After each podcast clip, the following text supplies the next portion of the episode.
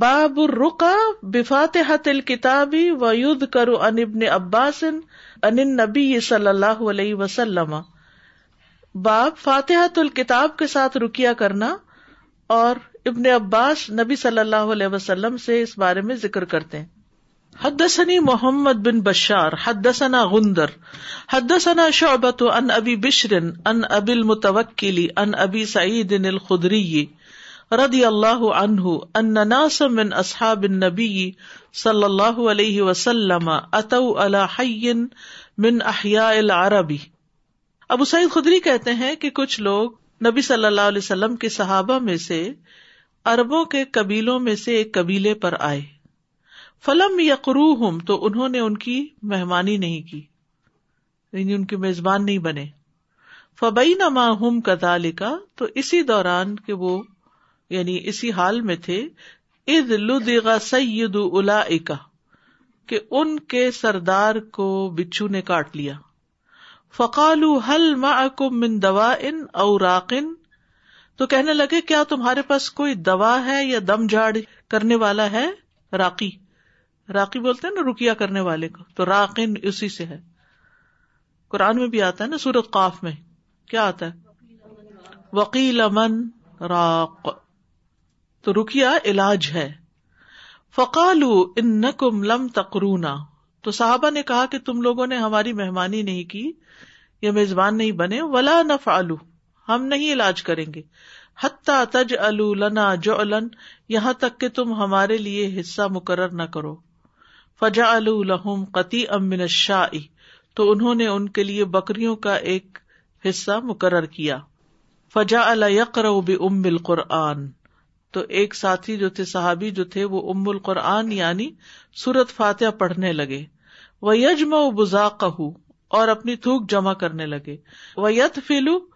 اور پھونک مارنے لگے یا تھوک پھینکنے لگے فبرا آ تو وہ ٹھیک ہو گیا یعنی پڑھ کے لواب لگا دیا جس جگہ بچھو نے کاٹا ہوا تھا رائٹ فتا بشا تو وہ بکریاں لے آئے فقال اولا نہ تو صحابہ کہنے لگے ہم تو ان کو نہیں لیں گے حتیٰ نس النبی صلی اللہ علیہ وسلم جب تک کہ ہم نبی صلی اللہ علیہ وسلم سے پوچھ نہ لیں فسا الوہ تو صحابہ نے آپ سے سوال کیا فدا کا تو آپ ہنس دیے وقال و ادرا کا انہا رقیہ تن تمہیں کیسے پتا چلا کہ سورت فاتح رکیا بھی ہے خدو ہا اس کو لے لو ود ربولی بھی سہمن من اور اس میں میرا حصہ بھی لگاؤ تو باب کا مطلب بھی اور حدیث کا مطلب بھی یہ ہے کہ سورت الفاتحہ ہر بیماری کا علاج ہے اور اس کے لیے بہترین رقیہ ہے اس میں عام بیماریوں پر بھی اس کو پڑھا جا سکتا ہے اور زہریلے جانور کے ڈسے ہوئے مریض پر بھی پڑھا جا سکتا ہے اور آپ صلی اللہ علیہ وسلم نے یہ جو فرمایا وہ یودری کا انا رکیا تو تمہیں کیسے پتا چلا کہ یہ رکیا ہے تو یہ یعنی تجربے سے پتا چلا اور یہ بھی دیکھ لیجیے کہ ایک دفعہ بھی پڑھ سکتے ہیں آپ دو دفعہ تین دفعہ پانچ دفعہ سات دفعہ کیونکہ اس میں آپ صلی اللہ علیہ وسلم نے کوئی تعداد مقرر نہیں کی تو آپ جتنی دفعہ چاہیں اس کو پڑھ لیں مرض کم ہو تو ایک دفعہ پڑھنا بھی کافی ہو جاتا ہے زیادہ ہو تو تکرار ضروری ہو جاتی ہے پھر اس صدی سے بھی پتہ چلتا ہے کہ دم کرنے پر اجرت لی جا سکتی ہے یہ اسی طرح ہے جیسے ایک ڈاکٹر اپنا وقت دیتا ہے تو راکی بھی اپنا وقت دیتا ہے محنت کرتا ہے مریض کے لیے تھکتا ہے تو اس لیے اس کی اجرت جائز ہے پھر سدی سے یہ بھی پتہ چلتا ہے مہمان کی مہمان نوازی کرنی چاہیے ابراہیم علیہ السلام پہلے مہمان نواز ہیں اربوں میں حل عطا کا حدیث ادیف ابراہیم المکرمین پھر سورت الفاتح کی فضیلت بھی آپ جانتے ہیں نبی صلی اللہ علیہ وسلم کسی سفر میں تھے تو ایک آدمی آپ کے پاس آیا کہتا ہے کہ نبی صلی اللہ علیہ وسلم نے اس کی طرح متوجہ ہو کر فرمایا کیا میں تمہیں قرآن کے افضل حصے کے بارے میں نہ بتاؤں پھر آپ نے اس پر الحمد للہ رب العالمین کی تلاوت کی اس جیسی صورت نہ تورات میں نازل ہوئی نہ انجیل میں یہی سب مسانی ہے اور اللہ تعالیٰ فرماتے ہیں کہ یہی صورت میرے اور میرے بندے کے درمیان تقسیم شدہ ہے اور میرے بندے کو وہی ملے گا جو وہ مانگے گا تو وہ کیا مانگتا ہے یا و یا کنستین اللہ کی مدد مانگتا ہے جو بھی مشکل اس کو پیش آئی ہو حدیث میں یہ بھی آتا ہے جب بھی آپ ان دونوں میں سے یعنی سورت الفاتح اور البکرا کی آخری آیات میں سے کوئی دعائیا جملہ پڑھیں گے تو آپ کو مانگی ہوئی چیز ضرور عطا کی جائے گی جیسے احدرات المستقیم یا غفران کا یا رب نالا تو مالا طاقت بے دیکھے نا بیمار جب ہوتا ہے انسان تو اپنے اوپر بھی بوجھ بن جاتا ہے اور دوسروں پر بھی اور کچھ کام نہیں کر سکتا تو اس وقت انسان جب آخری آیتیں پڑھ کے دم کرتا ہے تو کیا مطلب ہے ان کا کہ اللہ ہم سے ایسا بوجھ نہ اٹھوانا جو ہم اٹھا نہیں سکتے تو سورت فاتح جو ہے یہ مؤثر رکیا ہے مؤثر ویری افیکٹو لیکن اس کے لیے خلوص اور سچائی کے ساتھ سمجھ کے پڑھنا ضروری ہے اور بعض تجربہ کار اہل علم یہ کہتے ہیں کہ اگر اسے سات دفعہ پڑھا جائے تو پڑھنے والے کا نشانہ خطا نہیں جائے گا یعنی سات دفعہ پڑھنا زیادہ فائدہ مند ہے بعض اوقات لوگ کہتے ہیں کہ ہم نے رکیا بھی کرایا ہمیں فائدہ نہیں ہوا کہتے تو تین چیزیں راکی بھی ہونا ضروری ہیں جس پر قرآن پڑھا جا رہا ہو وہ مقام قرآن کو قبول کرنے والا ہو یعنی جس پر قرآن پڑھا جا رہا ہو قرآن کو قبول کرنے والا ہو یقین ہونا اس کا کہ قرآن فائدہ دے گا کراط کرنے والا مؤثر ہو افیکٹو ہو کاری اور جو پڑھا جا رہا ہے وہ بھی مؤثر ہو یعنی اس کے مطابق ہو تو کبھی کبھی نہیں فائدہ ہوتا تو اس کی وجہ یہ نہیں کہ قرآن میں کوئی کمی ہے اس کی وجہ یہ ہے کہ یا تو قاری مؤثر نہیں ہوتا یا اس کا یقین پکا نہیں ہوتا یا جس پہ پڑھا جا رہا اس کو یقین نہیں ہوتا کہ اس سے مجھے کوئی فائدہ ہوگا تو مین چیز ہے یقین جیسے اگر آپ کو کسی ڈاکٹر کی دوائی پر یقین نہیں ہوتا نا کہ لے تو لیتے ہیں مجبوری کے مارے اور ساتھ ہی آپ سوچ لیتے اس سے فائدہ نہیں ہوگا یہ اس نے پھر مجھے وہی لکھ دی ہے تو جو کہ وہ پوچھے گی تو اس لیے میں کھا لیتی ہوں لیکن اس سے فائدہ ویسے ہونا کوئی نہیں تو جب آپ کے اندر یہ آ جاتا ہے نا شک تو پھر اچھی بلی دوا یا دعا کو دونوں چیزیں فائدہ نہیں دیتی پھر ایمان کی کمزوری کے ساتھ چیزیں فائدہ نہیں دیتی تو سورت فاتح میں ہم دیکھتے ہیں کہ اللہ کے نام بھی ہیں آخرت اور توحید کا ذکر ہے دعا بھی ہے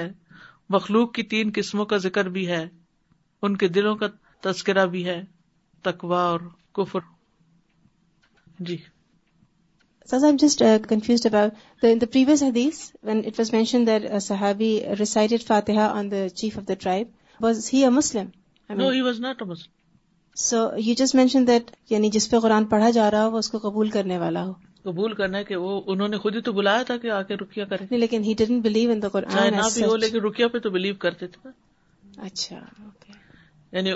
ایکسپٹ کرنے والا ہو کہ ہاں یہ مجھے ٹریٹمنٹ فائدہ دے گی پلیسیبوز کی مثال لے سکتے ہیں آپ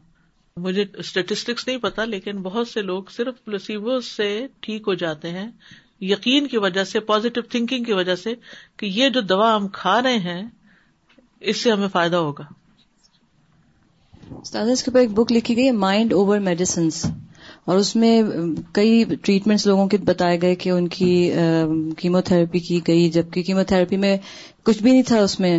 خالی پانی تھا سم ٹائمز یعنی نارمل سلائن ڈالا اور ان کو کہا گیا آپ کی chemo therapy one and twice ہو گئی ہے اور وہ ٹھیک ہو گئے باب شروع تھی پھر رکیا تھی بے فاتحت الکتاب فاتحت الکتاب کے رکیا میں شرط لگانا ٹھیک ہے حدثني عبید اللہ ابن الاخنسی ابو مالک ان ابن ابی ملئی قطع ان ابن عباس ان نفر من اصحاب النبي صلی اللہ علیہ وسلم مروا بما ان فیہم لدیغ او سلیم ابن عباس کہتے ہیں کہ صحابہ کرام کا اصحاب النبی صلی اللہ علیہ وسلم کا ایک جتھا جو تھا وہ پانی کے پاس سے گزرے جن میں ایک ایسا شخص تھا یعنی پانی کے آس پاس آبادی ہوتی تھی تو پانی کے پاس سے گزرے سمرادی کے ایک آبادی کے پاس سے گزرے جن میں ایک ڈسا ہوا شخص تھا جو بچھو سے ڈسا گیا اور سلیم یا سانپ سے ڈسا ہوا کلب سلیم کی تفسیر میں آپ کو یاد ہوگا یہ بات میں نے کی تھی فارد الحم رج المن اہل مائی تو پانی والوں میں سے ایک شخص کو انہوں نے ان کو پیش کیا فقال حل فی کم من راکن پوچھا کیا تم میں کوئی رکیا کرنے والا ہے ان مائ رجولن لدیغن او سلیمن کیونکہ اس جگہ پر ایک ڈسا ہوا شخص موجود ہے بچھو کا یا سانپ کا فن تلا کا رجول تو ایک شخص ان میں سے چلا فقرا اب فاتحت الکتابی اللہ شاہ ان تو اس نے فاتحت الکتاب پڑھی کچھ بکریوں کی شرط پر فبرا تو ڈسا ہوا شخص ٹھیک ہو گیا فجا اب شاہ الا اصحابی اور بکریاں لے کے اپنے ساتھیوں کی طرف آ گیا فکری ہُو لینا ناپسند کیا وکالو اخستا اللہ کتاب اللہ اجرن کہنے لگے کہ تم نے اللہ کی کتاب پر اجر لے لیا حت قدم المدین تھا یہاں تک کہ وہ مدینہ آئے فقال یا رسول اللہ اخذ اللہ کتاب اللہ اجرن تو انہوں نے کہا اللہ کے رسول اس شخص نے کتاب اللہ پر اجر لیا ہے فقال رسول اللہ صلی اللہ علیہ وسلم ان اخذ تم علیہ اجرن کتاب اللہ سب سے زیادہ جس چیز پر تم اجر لینے کے حقدار ہو وہ اللہ کی کتاب ہے تو اس سے یہ پتا چلتا ہے کہ دم جھاڑ پر اجرت لینا جائز ہے بلکہ پہلے سے اگر کوئی طے کر لیتا ہے تو بھی کوئی حرج نہیں لیکن وہ صورت میں کہ جب یعنی جس پر رکیا کیا جائے اس سے یہ اندیشہ ہو کہ یہ اس کو سیریس بھی نہیں لے گا اور یعنی کہ وہ صرف فائدہ اٹھانا چاہتا ہے لیکن صحابہ کرام کی احتیاط دیکھیں کہ انہیں کتنی فکر تھی حلال اور حرام کی لیکن پیچھے بھی میں بتا چکی ہوں کہ دم کی اجرت کو ذریعہ معاش نہ بنا لیا جائے سارے کام چھوڑ کے انسان دم جھاڑ کی دکان کھول کے بیٹھ جائے یہ مضموم ہے ٹھیک کیونکہ اس سے پھر اور کئی خرابیاں نکلتی ہیں اب مثلاً کسی بزرگ انسان سے دعا کرانا یا دم کرانا تو جائز ہے لیکن اس بزرگ کا اس کام کے لیے فارغ ہو کے بیٹھ جانا تاکہ لوگ میرے پاس آئے اور دم کرائیں یہ درست نہیں ٹھیک کیونکہ لوگ پھر اللہ کو چھوڑ کر اس بزرگ پر بھروسہ کرنے بیٹھ جاتے ہیں کہ اس کے ہاتھ میں شفا ہے نوز بلّہ یہ نہیں ہونا چاہیے جیسے یہ چیز منع ہے کہ کوئی کہے کہ ڈاکٹر کے پاس شفا ہے یا فلاں دوا میں شفا ہے اسی طرح فلاں راکی کے پاس شفا ہے یہ پھر انسان کو غلط رستے پہ لے جاتا ہے شفا صرف اور صرف اللہ کے پاس ہے یہ سب اسباب ہیں ذرائع ہیں جن کو اختیار کرنے کا حکم دیا گیا ہے تو قرآن پر اجرت لینے کی دو اقسام ہیں ٹھیک ہے قرآن پر اجرت لینے کی دو اقسام ہے ایک ہے صرف قرآن پڑھنے پر اجرت لینا جیسے ہمارے یہاں بیک ہوم یہ رواج ہے نا کہ لوگوں کو قرآن خانی پہ جمع کرتے ہیں پھر ان کو پیسے دے دیتے ہیں پیسے دے کے قرآن پڑھوانا یہ درست نہیں یہ حرام ہے ٹھیک ہے دوسرا ہے قرآن کی تعلیم پر اجرت لینا یہ صحیح ہے جیسے کاری حضرات ہوتے ہیں وہ بچوں کو قرآن پڑھا رہے ہوتے ہیں کیونکہ تعلیم دینا ایک کام ہے ایک اسکل ہے ایک ورک ہے ایک کام ہے اور اس میں مشقت اور تھکاوٹ ہوتی ہے اگر استاد گھر پہ آ رہا ہے کیونکہ عموماً آپ نے دیکھا ہوگا کہ کاری حضرات گھر گھر جا کے بچوں کو پڑھا رہے ہوتے ہیں جسے ٹیوشن پڑھاتے ہیں تو اس میں مشقت اور تھکاوٹ ہوتی ہے سردی گرمی بارش دھوپ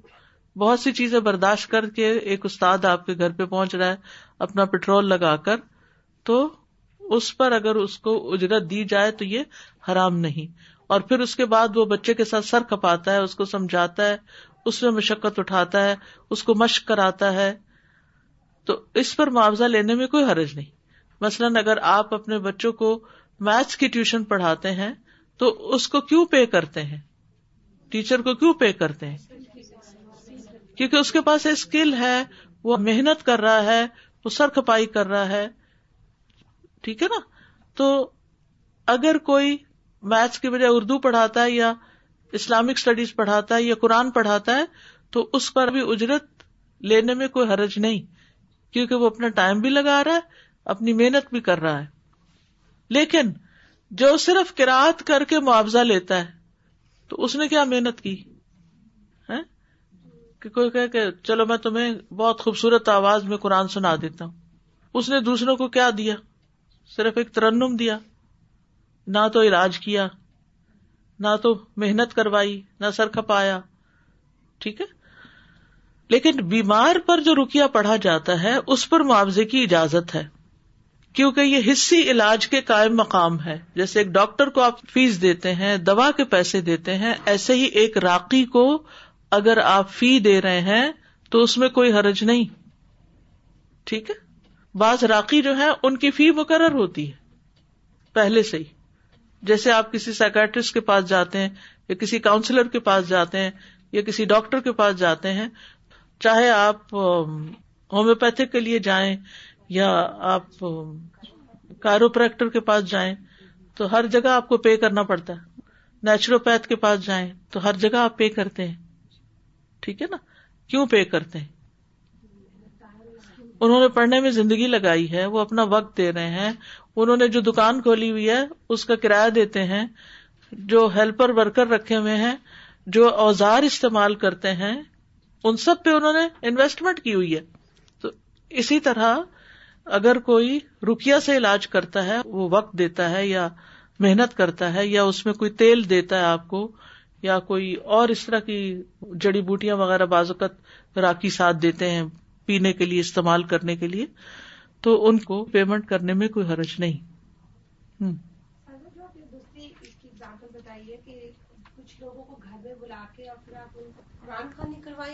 ان کو پیسے دے دیں تو اس کی کون سی دوسری ٹائپ آپ نے اچھا، یہ میں نے دوسری ٹائپ یہ کہ مسئلہ کسی مجلس میں بیٹھے ہیں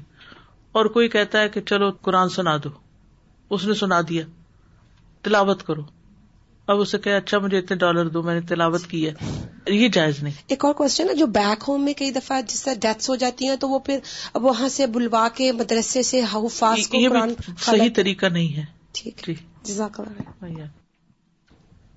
just go so the first one definition is just reciting for mere con for example there is an artist and they do a performance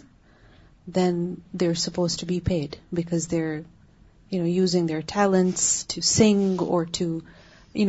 poetry so if they're reciting then this is considered like an art so I was thinking about you know the Quran just be that is condemned so is thing that should be encouraged اور should not be encouraged اس کی ہے نا وہ جس ایک شخص نے تلاوت کی اور کمان لی تو آپ نے فرمانا کہ جیسے آگ کا ٹکڑا لیا میئر ریسیٹیشن پہ جو لیا تھا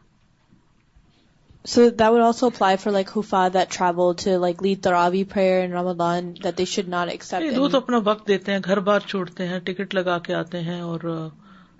ایک محنت پوری کرتے ہیں okay. اس پر ان کو طے نہیں کرنا چاہیے باب رقیت العین نظر بد کا رکیا چاہیے نظر بد کے بارے میں پیچھے بھی ہم پڑھ چکے ہیں رکیا کا مطلب ہوتا ہے قرآد کرنا یعنی نظر بد کی وجہ سے دم کرنا اور العین کا مطلب ہوتا ہے آنکھ یعنی حاسد کی آنکھ سے جو ریز نکلتی ہیں اور خبیص خیالات جو نکلتے ہیں اس کے جسم سے وہ بیمار پہ جا کے اثر کرتے ہیں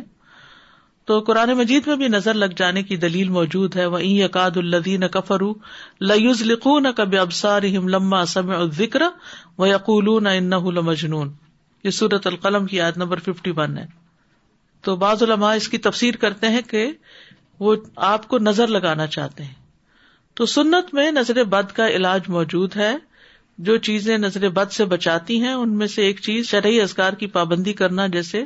آیت الکرسی محبتین یہ ہر چیز سے انسان کو پروٹیکٹ کرتی ہیں حدثنا محمد ابن کثیر اخبر سفیان کالا حد ثنی محبد ابن خالد قال سمعت عبد الله ابن شداد عناشت رضي اللہ عنہا قالت امر رسول اللہ صلی اللہ علیہ وسلم او امر کا من العینی حضرت عائشہ کہتی ہیں کہ رسول اللہ صلی اللہ علیہ وسلم نے مجھے حکم دیا او امرا یا حکم دیا کہ دم کیا جائے من العین نظر بد سے یعنی نظر بد سے دم کرنے کا حکم دیا یعنی حضرت عائشہ کو یا کسی کو تو نظر بد جو ہے یہ برحق ہے اگر انسان کسی کے لیے اچھی نیک خواہشات رکھتا ہے بیسٹ وشز تو اس کا بھی دوسرے پہ اثر ہوتا ہے دعا دیتا ہے اس کی تعریف کرتا ہے کوئی خوش کرنے والی بات کرتا ہے تو وہ بھی دوسرے شخص کے اوپر اثر کرتی ہے اسی طرح جب کوئی اپنی بری خواہش کا اظہار کرتا ہے یا حسد کرتا ہے یا برے جذبات رکھتا ہے تو اس کا بھی دوسرے پر اثر پڑتا ہے تو رسول اللہ صلی اللہ علیہ وسلم نے علاج کے لیے بہت سی دعائیں بتائی ہیں ان میں سے ایک دعا یہ بھی ہے اعوذ کلیمات اللہ منکل ہے رسول اللہ صلی اللہ علیہ وسلم کا یہ بھی حکم ہے کہ جب تم میں سے کوئی شخص اپنے مسلمان بھائی میں کوئی پسندیدہ خصلت دیکھے تو اس کے لیے برکت کی دعا کرے بارک اللہ فیکم کم کہے جب کوئی کسی پر دل خوش ہو یا کسی نے کوئی اچھا کام کیا ہو حد محمد ابن خالد حدثنا محمد ابن ابن عطیت الدمشقی حدثنا محمد ابن حرب حدثنا محمد ابن الولید الزبیدی اخبرنا الزہری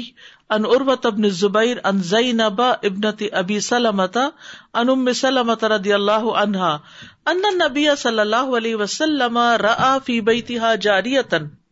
نبی صلی اللہ علیہ وسلم نے ام سلمہ رضی اللہ تعالیٰ کے گھر میں ایک چھوٹی لڑکی کو دیکھا فی ہی جس کے چہرے پہ چھائی پڑی ہوئی تھی چھائیوں کا پتا وہ اسکن کا کلر بدل جاتا ہے بلیک بلیک ہو جاتا ہے فقال استر لہا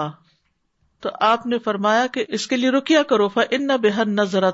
اس کو نظر لگی ہوئی ہے اطاب عبد اللہ ابن سالم ان زبیدی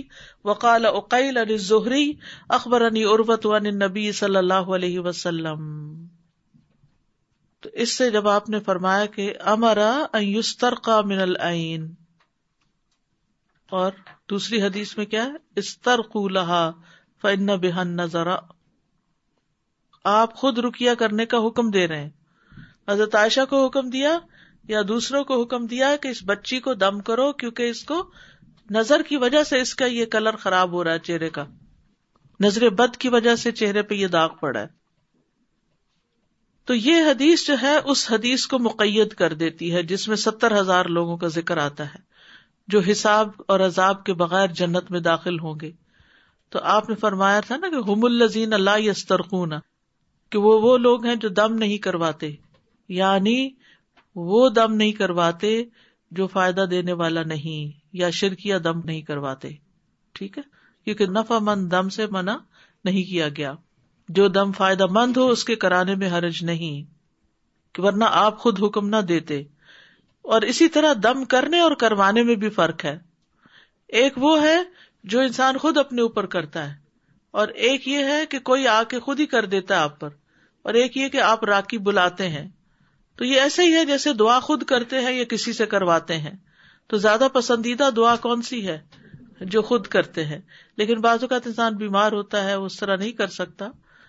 تو دم کی شرائط پیچھے میں بتا چکی ہوں کہ شرک نہیں ہونا چاہیے اس میں واضح الفاظ میں ہونا چاہیے عربی میں ہو یا اردو میں ہو اردو میں بھی پڑھ سکتے ہیں دعا ہی ہے نا دم اصل میں کیا ہے ٹھیک ہے لیکن سمجھ آنے والی زبان ہو قرآن ہے تو وہ ترجمہ نہ پڑھے اصل ہی پڑھے ترجمہ ویسے سیکھ لے تاکہ سنتے وقت وہ اثرات ہوں شرکی ادم کا تن فائدہ نہیں دیتا اس لیے اس سے سختی سے بچنا چاہیے جی sir share something about Quranic Quran I remember reading research paper on so there was a scientist who conduct an experiment It's often found that some newborn babies, they have very fast heartbeat, so they are kept in the neonatal unit so that till the time their heartbeat is stabilized. So what he did was um, he separated these babies, and in one of the room he played the Quran, and no other medical healing was used. Hmm. So those who were in the different incubator where Quran was being played, their success rate of healing increased, I think, 200%, meaning in less than half of the time of the other patients, these babies recovered. So he was able to find out there are certain waves in the brain that transmit these signals for healing. They were able to soothe the heart. And so he derive the conclusion that our brain has receptors for listening to the receiving healing the very fact that medicine is growing and doing so because our brain has receptors for these medicines so our brain has the receptors for accepting Quran as healing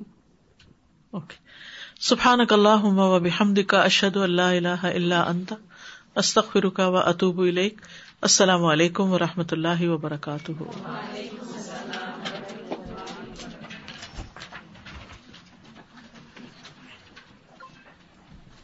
بسم اللہ الرحمن الرحیم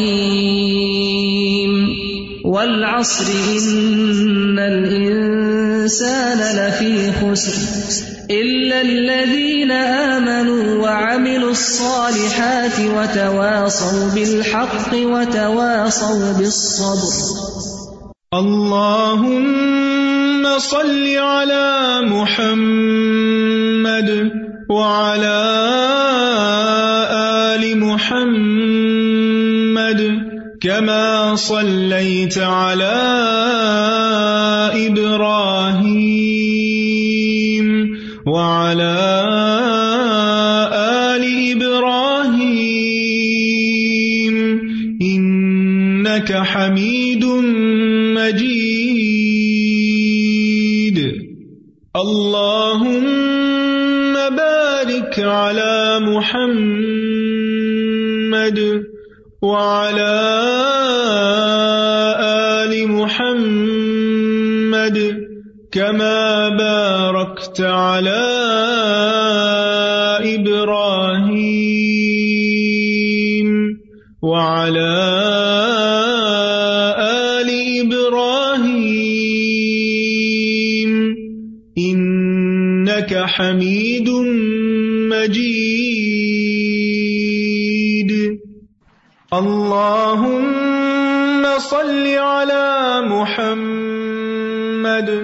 وعلى آل محمد كما صليت على إبراهيم وعلى آل إبراهيم إنك حميد مجيد اللهم بارك على محمد آل محمد